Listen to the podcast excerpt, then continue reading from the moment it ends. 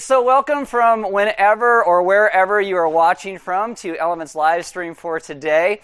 If you could see the room that I see right now, it's actually pretty cool.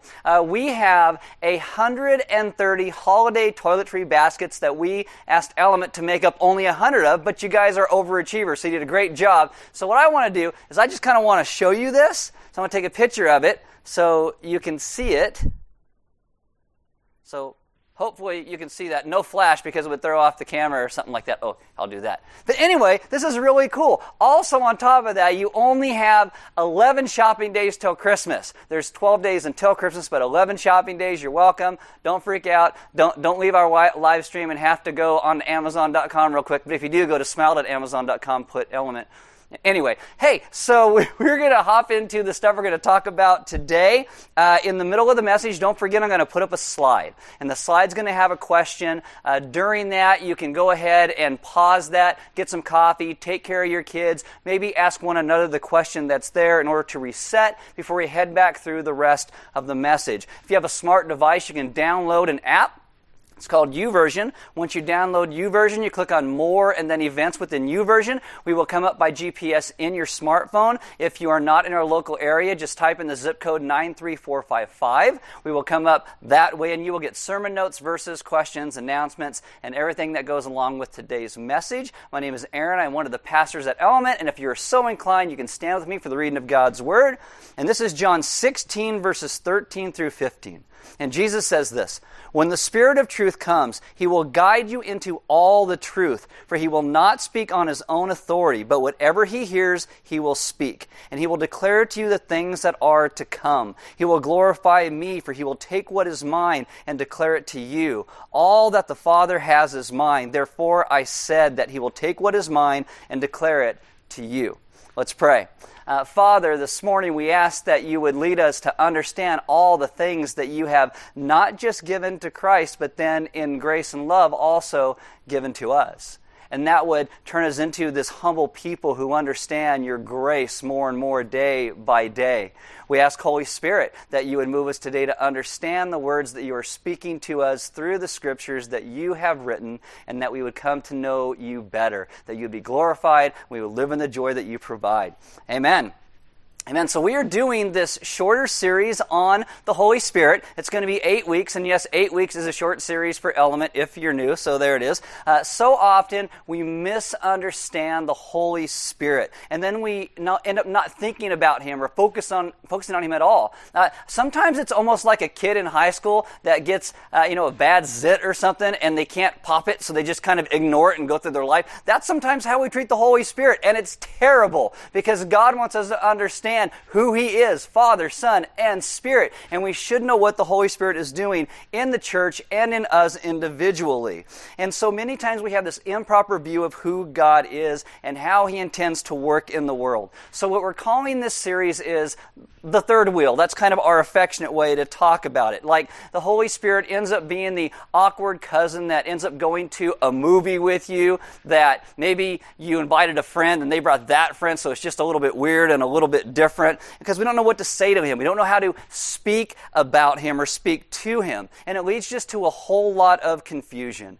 And in the scriptures, what we see is it speaks to us about the Father, the Son, and the Spirit. And just like the Father and the Son, we are not fully quantifiable by what we see. The same thing is true of the Spirit. But there are plenty of things that we read that help us to understand who He is and how He works and how He also works in us. And I think when we understand who He is out of the scriptures, it will teach us to be more confident in Him. Now today, what I want to do is talk about the Spirit's mission in the world, how He interacts in many of the ways that we can know. And how He interacts is not sometimes some of the odd things that people think of when they think of, oh, the Holy Spirit's moving. It's how, in the end, we have all come to trust Jesus as our Lord and Savior. If you are someone who calls yourself a Christian, the Holy Spirit has been at work in your life. You have had an encounter with who He is. And so that's the understanding of part of the work of the Holy Spirit in us. We have been changed by our interaction with Him.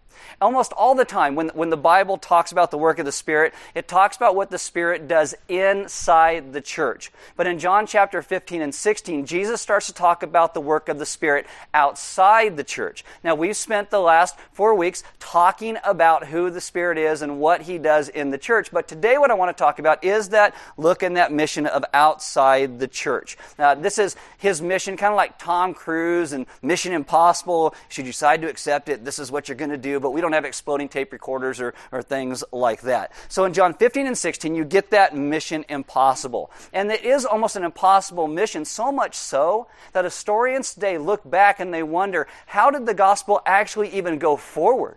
How did it go into the world in the way that it did? Well, at the end of John chapter 15, Jesus says, go into the world and you're going to speak about me. In the middle of chapter 16, He says you're going to have opposition. Some people in the world are going to even feel like they're doing a favor to God if they kill you. So yeah, it sounds like a whole lot of fun. So historically, how did this gospel go forward? Cliff Notes version, it's the Holy Spirit. But Jesus sends out a bunch of fishermen that today we would consider to be illiterate. But they go out into the world and they have no rank in their country. They're in a country that has no rank or political clout in the wider world. And yet Jesus says, go out there and change the world. What's the message that they go out with? Well, it is that impossible message. Tim Keller, when he talks about it, he says they were supposed to go to their fellow citizens and they're supposed to say, hey, guess what? Yahweh, our great God, the uncreated creator, the transcendent king of the universe, He has become a penniless preacher. And that penniless preacher was then crucified. And then on top of that, though, he was also the deliverer of not just our nation, but the entire world. And even the best of you, the most religious of you, are unclean unless you believe in Him. How's that going to go over with these deeply religious people? Not well. But on top of that, they were also supposed to go out to the Greco-Roman world, those who love philosophy, the people we talked about in the second half of the book of Acts, these people who loved truth and beauty and justice, but they saw all of those ideas as things only in the immaterial realm, that they wouldn't become reality here. And yet Jesus calls His people to go to those people and say, the truth has become a historical particular. More than that, He's actually become a person named Jesus. And this Jesus was executed as a criminal in this little backwater country named Israel, this tiny Roman colony. And by the way, all you Roman philosophers, unless you believe in Him, you're lost. How is that going to go over? Again, not well. And so historians wonder how in the world this message actually caught fire and went through the entire known world. Because at that time, of all the religions, Christianity was the one that always seemed to want to just go right up against cultural sensibilities of the day. Just like when we understand it, so does in our day. So why didn't anybody listen? Like, why do we know who Paul and Peter and John and even Jesus were? The answer is the Holy Spirit. That's how we know. Open your Bibles to John chapter 16. I know that some people will say, well, Jesus had dedicated followers, and He did. They were very dedicated. But every religion, no matter how small or weird, typically has some dedicated followers. We call them fanatics, and they're always willing to die for whatever faith that is. So that doesn't really explain it. I mean, think about this. When most of these weird religions, when their founders die, they just kind of go away. Jesus, in John chapter 16, He says, I'm going to die very soon. I'm going to be crucified. This would be like you're going into battle, and the night before, someone just killed your dragon. What are you going to do? It's like, oh my goodness. And what does Jesus do, though? He says, I'm going to die, but I'm not leaving you alone. I'm going to send you into the world with this message, but I am not sending you alone. I am sending the Holy Spirit to be with you and walk with you and go into the world with you. That is the mission. So this is what He says. John 16, verses 7 through 11, Jesus says, Nevertheless, I tell you the truth. It is to your advantage that I go away. For if I do not go away, the Helper will not come to you. But if I go, I will send Him to you. And when He comes, He will convict the world concerning sin and righteousness and judgment. Concerning sin, because they do not believe in me. Concerning righteousness, because I go to the Father. And this is what we looked at a couple of weeks ago about Jesus being our advocate before the Father. And He says, And you will see me no longer. Concerning judgment, because the ruler of this world is judged. So the reason we look at the Spirit of God and His mission in the world is this, in the end, is how all people ultimately come to trust Jesus as their Savior. I think for most of us, believing in Jesus is something we might have even struggled with or asked questions about, and maybe some very good questions. But in the end, we trust Jesus above everything else, and that is the work of the Spirit. Now, sometimes I think when we talk about sharing the gospel or the good news with other people, we wonder how we can tell other people in a way that they would understand what we have come to know, especially if we're not really even sure how to say it ourselves. And sometimes we get frustrated unless we realize the Spirit actually is on the mission with us. It doesn't rest upon our shoulders. He's the one that takes us out. The truth is, the Spirit brings a supernatural component to all of what God calls us to do and be in the world. Like, some people think the whole idea of an inward, supernatural religion is just silly, because everyone today thinks that religion is just a cultural form or a cultural lifestyle. But what the Bible teaches is that Christianity is, first of all, this inward transforming as God renews us back to life because of the gospel. And then it becomes a supernatural reality which works out from the inside to the outside. It works on the inside ever before it becomes a lifestyle. And so in these verses, Jesus will tell us that there is a general work that the Spirit does and then a specific, particular work the Spirit does. Like, there's this general kind of conviction that the Spirit does in the world. But then when we believe, there's a much more specific thing that the Spirit does within us as we believe. John 16, verse 8, Jesus says, "And when He comes, He will convict the world concerning sin."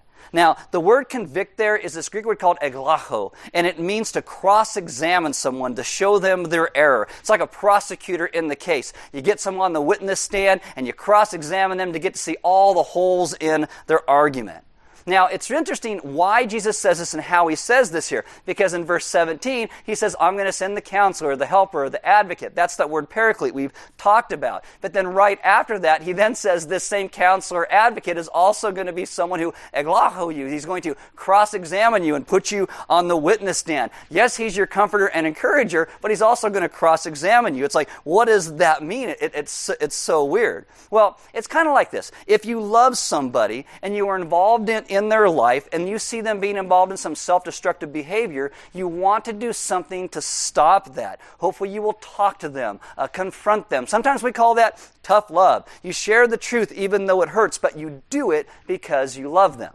If we go back to, say, that Mission Impossible example, you know, they put a bomb in the evil building, and they're all running away, and someone gets shot or falls in a ditch and breaks their leg, like, "Oh no, the bomb's going to go off. Just go without me. You're going to be okay. I'll die. You live." And what do people in the movies or TV show do? "You're not going to die here. You're going to come with me." And they pick them up, and they start carrying them. They have a bone sticking out the side of the leg, but they're like, "Let's walk. We're going to get out of here. No one's going to die today." And they take them for what that is.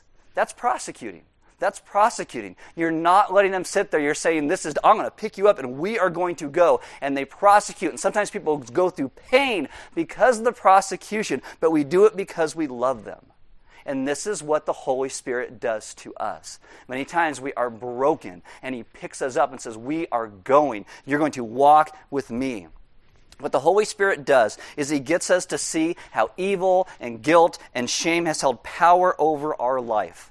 Think about this. Since it's Christmas time, the angel Gabriel comes to Mary, and he says, "Mary, you are going to have God's Son, Jesus." And Mary's first response is not, "Oh, wow, awesome." Her response is, "Oh, my goodness, how could God use someone like me? Why would God choose to use this vessel?" And I think sometimes one of the best ways for us to be sure that we've really understood the gospel is we kind of go through that time and place of being like, "Oh my goodness, why would God deem to rescue me?" I think that's how the Holy Spirit works in us when He convicts the world concerning sin.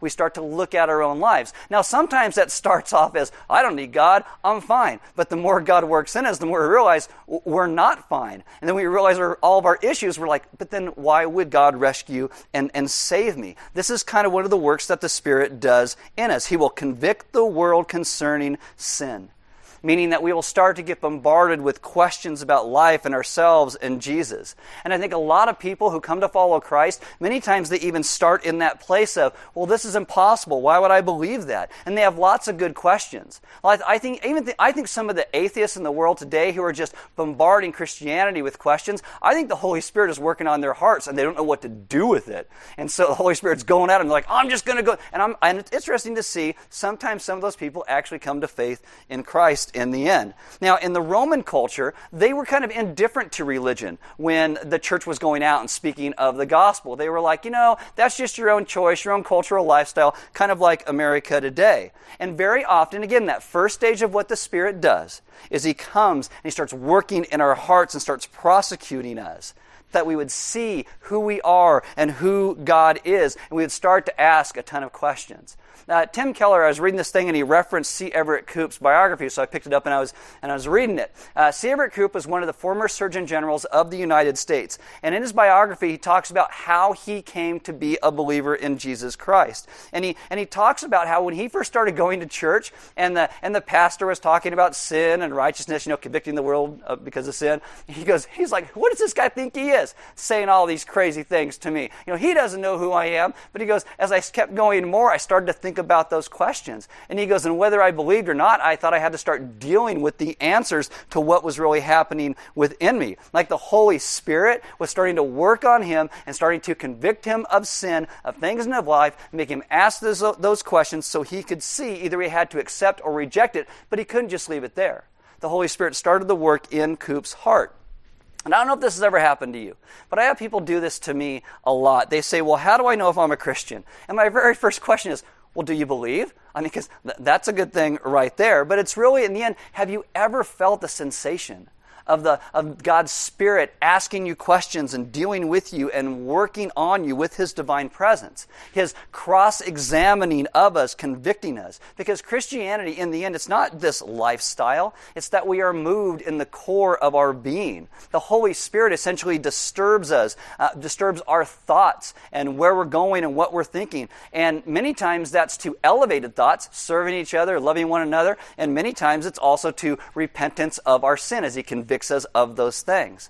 Many times I think the way we know the Spirit is working on us is sometimes we even get upset that He is cross-examining us. We're like, wow, God, why are you always doing this? It is not a nice experience to be sitting on a witness stand being cross-examined, if it's ever happened to you. And just imagine being cross-examined by God Himself. Like sometimes my wife and I will have these conversations and she'd be like, you know, did you eat all the chips but one and then put the bag back? I'd be like, why do you ask this question? Do you have this thing over here? Did you fix that thing you said you were going to fix? I don't know. Did you try to use it? It's all. Did you leave your dirty socks on the floor? Did you find them? You know, it's all these things like that. It's like, I don't know. But the Spirit does that with us as well. And he takes all the things that we try to hide, and we can't hide them from Him. And some people, in the end, they want to run from the Spirit's conviction and what He's doing. But when the Spirit starts, we can't run, because He is in us and moving and working. And it's the mission of the Spirit to convict the world concerning sin. So here's my question for you, if you're so inclined right now. Again, get a cup of coffee, take care of your kids, pause, ask one another this question, but this is it. How has the Spirit disturbed you? How has the Spirit dealt with you? How has the Spirit worked in you with conviction? Then also, I think going along with that, how are the ways maybe that you have resisted or struggled against the Spirit as He starts to reveal things to you? Whether when you first believed or maybe it's still happening today. But how does the Spirit work and deal with you? All right, now I want to move on, because that's a good place to kind of end that conviction of the Spirit. But moving on, Christianity, we have to understand, is not just a set of guidelines for living that we can take some and leave the others and not really care about what we take or leave. Because Jesus says the Spirit just doesn't disturb us in general because He thinks it's fun, right? The Spirit goes after conviction in those three things, in sin and righteousness and judgment. And the Spirit deals with all believers in those ways, maybe different with each person, but He goes through all of them. Now, in the Christmas story with Mary, when the angel shows up and talks to her and says all these things, it really, in the end, takes Mary weeks or months before she walks through this entire process, before she gets to her cousin Elizabeth's house and finally says, yes, I guess I am blessed, God's doing this thing. In the book of Acts, when we talked about the Philippian jailer, for him, he goes through these things in an instant and believes. At Pentecost, when the Holy Spirit comes on the church in that first place, 3,000 people really instantly become believers and get saved. In C. Everett Koop's story, he said it takes him an entire year to work through this process of sin and righteousness and judgment. This is what C. Everett Koop says. He says, I began trying my best to be decent, but my efforts to reform myself were of no avail. Now, this is interesting because he starts being convicted, of sin and what righteousness is supposed to be. So I'm going to figure this out. I'm just going to live a better life, and I'll do it all myself. But he realizes in the end, he's not a great guy, and he can't figure this all out himself. And so this is what he says. After he says, I began trying to do my best, he says, one day I began to realize the essence of religion was very different than what I thought it was. The essence of Christianity was not what we do, but what Christ has done for us. I began to realize I had the whole focus wrong. I began to realize either my sins were on my shoulders or were on Christ's shoulders, one or the other. I had to decide which it was. So the first thing that the Spirit does is comes in and he convicts C. Everett Koop of his own insufficiency, convicts him of sin. Then C. Everett Koop begins to realize of this conviction that there is also then a provision made for him by Jesus himself. So he's then convicted of Christ's righteousness for him, that Jesus had done everything. And then he writes this, one Sunday I realized I wasn't observing worship anymore. I was a participant. I suddenly realized I believed it all. I didn't see my life anymore as just a disconnected series of random coincidences and dilemmas, but rather I realized God had me. I was safe, I was secure. And it is exactly what Jesus said the Spirit will do. He will convict the world concerning sin, just like Koop. Then he will convict the world of his provision, of Jesus' own righteousness. And then in the end, he is convicted that now he needed to live under the rule and the reign of Christ. The word judge in there actually means to rule. So he lives under Jesus' authority. And that is the mission of the Spirit for every single one of us. Think about this. You ever try to get somebody to go to a doctor who doesn't think they have an issue? What you have to do is prosecute them, get to see the issue. Oh, your arm fell off, you're bleeding out your ears. You got to go see the doctor. Look at all these symptoms that are here. And this is why the Spirit comes and he brings conviction before we ever understand the full salvation and the gospel message of what Jesus did to rescue us. Before we'll ever see redemption as anything more than just a strange concept, we must understand what we're saved from. So we understand the sin that is in our lives. Like when the religious leaders, they ridicule Jesus, you'll see in Luke 5:31 out of the NIV, Jesus says, "It is not the healthy who need a doctor, but the sick." Like our need for a doctor is going to be conditioned on our need for help. And I've told you this before, but if someone offers you help, we typically only respond in love in the amount or degree that we feel we needed the help. Like if you thought that you were okay and you're fine, you might even resent someone asking if you needed help. If you need a little bit of help and they help you a little bit, you're like, oh yeah, that's nice. But if you fell off a cliff and you're hanging off the edge of this cliff by a little shrub that's hanging out the side and someone leans over and goes, hey, you need a hand? That person then becomes your Savior, right? It's completely different. Jesus is having a dinner at a Pharisee's house. The guy's name is Simon. And Simon just invites Jesus in, hey, shakes his hand, you want to go have dinner? Usually in a house like this, when someone venerated would come over, you would make sure their feet got washed. In that culture, you could be clean everywhere, but you walked on dusty roads, so they would have somebody wash your feet. Well, he doesn't do this for Jesus. Hey, just come in and eat, because he sees himself not just equal with Jesus, but actually above Jesus. And so they're having this meal. And this lady is standing outside watching this whole thing, and so she comes inside, and she weeps on Jesus' feet. And she dries his feet with her hair. I know it's awkward today to even imagine what that would look like, but it's more commonplace in that culture in that day. But as this woman is doing this, Simon starts thinking, well, if he knew what kind of woman this was, he wouldn't let that woman touch him. But Jesus knows what kind of woman this was. And he says, Simon, you've been falsely polite to me. But she, on the other hand, has completely embraced me. And then Jesus says this in Luke 7, verse 47, therefore I tell you, her sins are forgiven, which are many. And for she loved much, but he was forgiven little, loves little. See, the woman there knew who Jesus was. She understood the conviction of her sin, Christ's righteousness, the judgment of how he is supposed to rule, and comes and kneels before him. What does Simon do? Well, Simon didn't think he needed to be forgiven for anything. And so what does he do? He thinks he has no need for Jesus whatsoever. Someone once asked this question. They said, does the thought of Jesus dying on the cross so thrill you that it gives you courage in your life that you can face anything? Can you shake off fears when you think about it? Does it comfort you no matter what is happening to you? because that is the prosecution and the comfort that the Spirit brings into our lives. The early Christians, they would face lions. How do we face those that we disagree with? Our boss, our neighbor, our co-workers, things like that. The early Christians faced things the way that they did because they understood that they were a people who were steeped in sin, and they had been rescued by Christ's righteousness and His grace in their lives.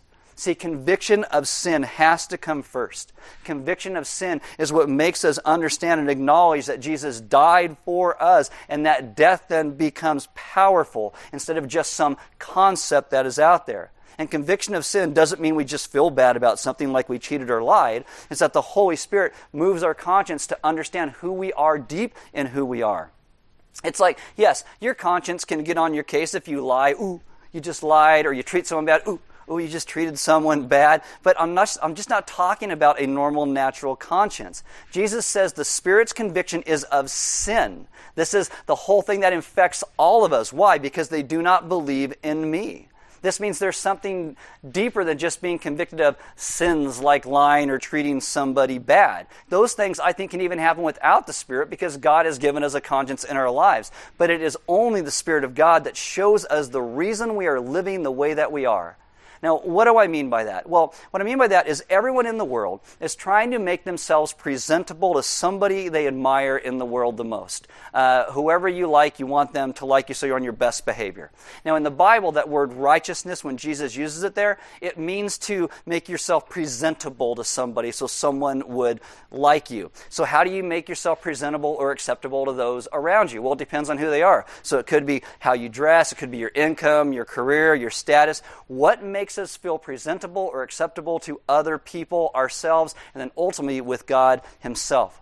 And the Holy Spirit's job, part of what He does that Jesus talks about, is to come in and show us that everything we are doing in our lives is essentially a way to try and make ourselves presentable or acceptable to others or God Himself or ourselves, and it's never going to work on our own.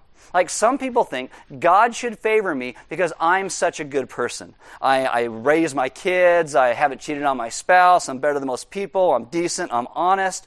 And what the Holy Spirit does when He comes into someone like that, just like, say, the Apostle Paul, for an example, He comes in and He shows that person that you're not good enough on your own. You're not better than anybody else. Like, do we love God with our heart, soul, mind, strength, willpower, everything, every moment of every day, 100% of the time? No, we don't. And those of us who feel like we're pretty good people, at least better than most, when we come under the Holy Spirit, we don't just think, oh, here's a little sin I lied. Oh, there's a little sin I hurt somebody else. And we see all the ways that we have tried to be our own Savior and our own judge. That is all based on our own views and our own actions, and the Holy Spirit shows us we will never be acceptable on our own. How about the other side of that, though? What about a person who has an inferiority complex? Someone who feels like they're just never good enough and they're always a failure. Someone who always beats themselves up every single day, and they jump into destructive relationship after destructive relationship. People who do this usually say, well, I'm not worthy for anything more. I don't deserve anything better than this. And the Holy Spirit does not come to that person to make them feel worse about their failures. What the Holy Spirit does is come in, and He convicts of sin and righteousness and judgment. But the sin is also not trusting Him. A lot of times, people who feel this way are trying to be their own Savior as well, because they're trying to atone for their own sin by feeling bad enough. If I can nail myself to the cross, if I can be in enough pain, well, then I can atone for this myself. I will grovel. I will pay for all my past failures. And when the Holy Spirit goes to that person, the Holy Spirit convicts that person that the real sin is that they are also trusting in themselves. Now, just recently, well, when I was writing this message, actually, there was someone in our neighborhood that wrote a post on Facebook about Element. We were too loud one morning, thumping our subs when we used to have church in person. Imagine that. And they wrote this thing on Facebook that essentially, in the end, said the trouble with Christianity is you tell people all these terrible things about sin. They feel unworthy. Why would anybody want to come to God? Well, the people who say that don't understand the gospel or what Christianity is really teaching. The Holy Spirit says you are sinful, therefore you have to go to God. There is nowhere else you can go. It is bad self-esteem that says you're a sinner, therefore you can't go to God.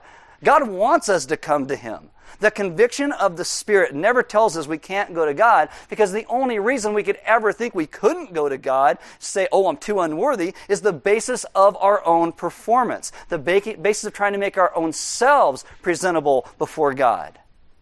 And this is why we get Christ's righteousness. We get to go before God because of His righteousness. The person who has a superiority complex and says, well, I'm better than most people, God should just receive me by what I've done. The Holy Spirit comes to that person and says, you are basing your salvation on good works. That is not how you are saved.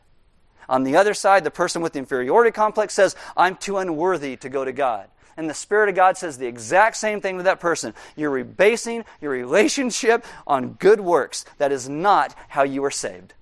He says the same thing to both people, because both are trusting themselves more than the God who has loved them and called them to Himself. The difference between Christians and religious people is religious people will repent of their sins, but Christians will also repent of their own righteousness, thinking we're so good and we're so wonderful. It's like C. Everett Koop said, I suddenly saw it's not what I did, but what Christ has done for us. See, the Bible is not just about forgiveness and peace and love and joy. The Bible teaches us that the Spirit leads us into what it takes to step into the presence of God. In Romans chapter 1, verse 16, Paul says, I am not ashamed of the gospel, for it is the power of God unto salvation. For in the gospel a righteousness from God is revealed, and it is received by faith. See, being convicted of sin is not just to feel bad. It means to see all along how we have been trusting ourselves and not God's great provision in Christ for us. To be convicted of righteousness means we see that Jesus has made a righteousness for us that is whole and perfect and complete. And we receive it by faith the day we cease to trust ourselves and begin to actually trust Him. So how do we know if all these things have actually happened to us? Again, being convicted of sin just doesn't mean you just feel bad. I mean, it could start with that. But conviction of sin means the Spirit of God comes in and shows us everything that we have been doing on our own to try and make ourselves acceptable to us, ourselves, or God Himself. So the Spirit brings to light all those places. He cross-examines us and shows us what is really going on in our hearts, our own self-perceived righteousness. And He shows us the beauty and perfection of what Jesus has done, how Jesus' death completely pays for our sins so we don't have to keep atoning for them. And this is the understanding of convicting the world because of sin and righteousness and judgment. Jesus' life completely satisfies the requirements of the law. He stands before us as our advocate in heaven while the Holy Spirit advocates for us right here on earth. This is why Jesus says the Holy Spirit will convict you of sin, of righteousness, of judgment. And He says, I'm going to go to the Father, and I am going to stand before the Father. And when the Father looks at you, He is going to see you through me and what I have done. And we get to be blameless, without spot, before God. We are free from accusation now in His sight because of what Christ has done. And again, when he says that the Spirit brings judgment, concerning judgment because the ruler of this world is judged, it means that a Christian is someone who understands that our life is not random. God has a purpose and a plan. He has mapped things out, and that word judge in the Bible means to rule. And until we are convicted of our sin and His sufficiency, His righteousness, and then the rule of the Spirit, or the rule of what Jesus is in our lives and over us, the Spirit is not done with us. And that means our entire lives, the Spirit is just never, ever done with us. See, we must be a people who start to live as if we are loved. I mean, can you imagine if we actually lived as a people who were actually filled with the Spirit daily, as Paul urges, as the Spirit reminds us and takes us back to the cycle of real truth, of how we were lost in our sin, then remembering our complete salvation and His righteousness so that we would get up every day and say, I will live under your rule and reign, that the stars may fall from heaven, but I know your love for me will never, ever end, because it's not based on my righteousness. It's not based on my perfections. It's based on your perfection and righteousness. This is why we must come to a place where we see through what the Spirit is showing us, all that Jesus has done for us. And we put all of our faith and all of our hope and all of our trust in Him. And in so doing, we sign off the authority of all of our lives over to Him. He is our Lord. And that is the mission of the Spirit, and He is still on it, and He calls us as His people to go into the world. The Spirit's mission is to bring people to salvation. And if you are someone who believes in Christ, the Spirit is accomplishing His mission in you. That is what the Spirit does. And He calls us that we get to be part of that as well, to go out and share this good news, to go out and share this great hope. We get to be on the mission impossible, with Him. And no matter what comes our way, when we get freaked out, we get scared, we get worried, we don't have to run away because we understand the ideas of sin and righteousness and judgment, who we were, who we are in Christ, who now rules over us every single day is Him. And that gives us such strength to live day by day into what He calls us to. Now at Element, every week we want to remind you guys of the gospel, and this whole message is really a gospel message. But part of that is speaking about communion and understanding what that is. And I know we're not together, and it is different where you're at, but if you're so inclined, communion is where you take a cracker or a piece of bread and you break that. It's to remind us of Christ's body that was broken for us. And then you'll either take wine or grape juice. You can dip it in that, or you can drink that, but it's a reminder of Christ's blood that was shed for us. And Jesus says, you do this in remembrance of me, of what I have done. And that takes us back to the understanding of sin and righteousness and judgment, of Christ's great salvation over us. And that's one of the reasons we encourage you to do communion every single week as a reminder of God's great love for us. It resets us and restores us to understand what Jesus did and the mission of the Spirit in the world. And if you guys need prayer today, if you're in a place where you feel like you're just being overwhelmed, maybe you feel like you're overwhelmed with your own sin and you don't understand Christ's righteousness spoken over you, we would love to pray with you. If you would like to, you can put a comment on the side of the live stream. You can send an email to prayer.element.org, connect@element.org, and we'd love to get a hold of you and pray with you if you so need that. Really, if you have any prayer requests, let us know. We'd love to be able to pray with you in that. Our mission as a people is to be on the mission of God. And that is salvation being spoken of everywhere we go. And so I would encourage you to grab the sermon notes, go through some of the questions in those sermon notes, talk to one another about it, and how we can more be on that mission with the Spirit and trust Him in all the places He sends us. And I think part of, especially this time of year in our mission, is to learn how to be a generous people. Yes, to Element. God is generous with us, so we give. But also be generous in your love and your grace and your hope to those who are around you as well. Because if you don't know this, everything's been put on another lockdown, apparently from here to San Diego. And people are getting locked in. They're shut in. They're scared. And we need to be those who understand our salvation we've received so we can speak hope to the world that is around us. And so be generous with the grace that you have received. Yes, in how we give, but also in how we love. Let's be the people that understand our great salvation so we would then extend ourselves out to be God's hands and feet to this world around us as He calls us to be. Let's pray. Father, we ask that you would take us and remind us really daily of what the gospel means, because so often we get off track.